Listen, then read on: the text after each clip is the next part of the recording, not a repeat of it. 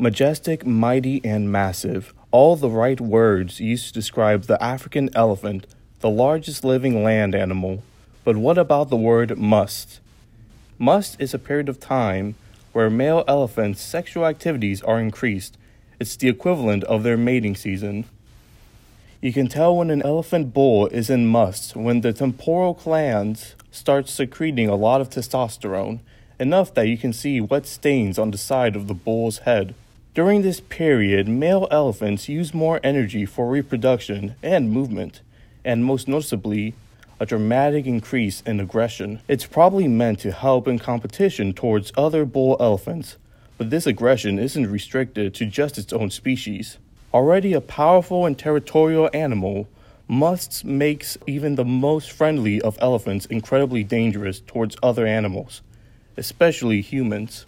However, learning about this phenomenon can aid in understanding elephant reproduction and, in turn, help in an effort to conserve them. As elephants are long lived animals, they experience musth multiple times during their lifetime. So scientists wanted to understand if elephants at different stages in their life, from the elephants in musth for the first time to the bulls having musth at 50 years of age, have greater difference in movement between their regular state and their musth state. The scientists hypothesized that older elephants would have greater contrast between musth and non musth movement, likely because musth becomes more distinctive as the elephant ages.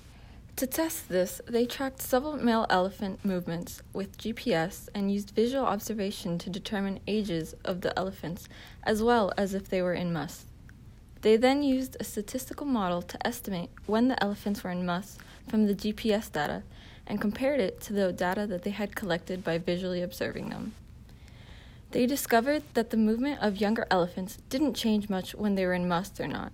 The model could detect musts in older elephants better because there was a more clear difference between how much they moved when they were in musth versus when they weren't. On average, older elephants during musth seemed to have traveled distances three times greater than what younger elephants traveled during the same time period. As elephants got older, they increased their energy allocation into reproduction and are unique among animals as they peak in their reproductive efforts during their later years rather than at their prime. This experiment also showed that biologging can potentially be used for determining reproduction in elephants. It could be helpful for combating poaching as older elephants tend to be targets of illegal hunting and overall aid in the conservation of African elephants. The study is titled Movement Reveals Reproductive Tactics in Male Elephants.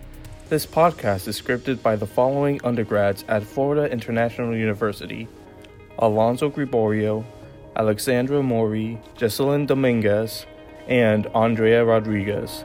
Thanks for listening.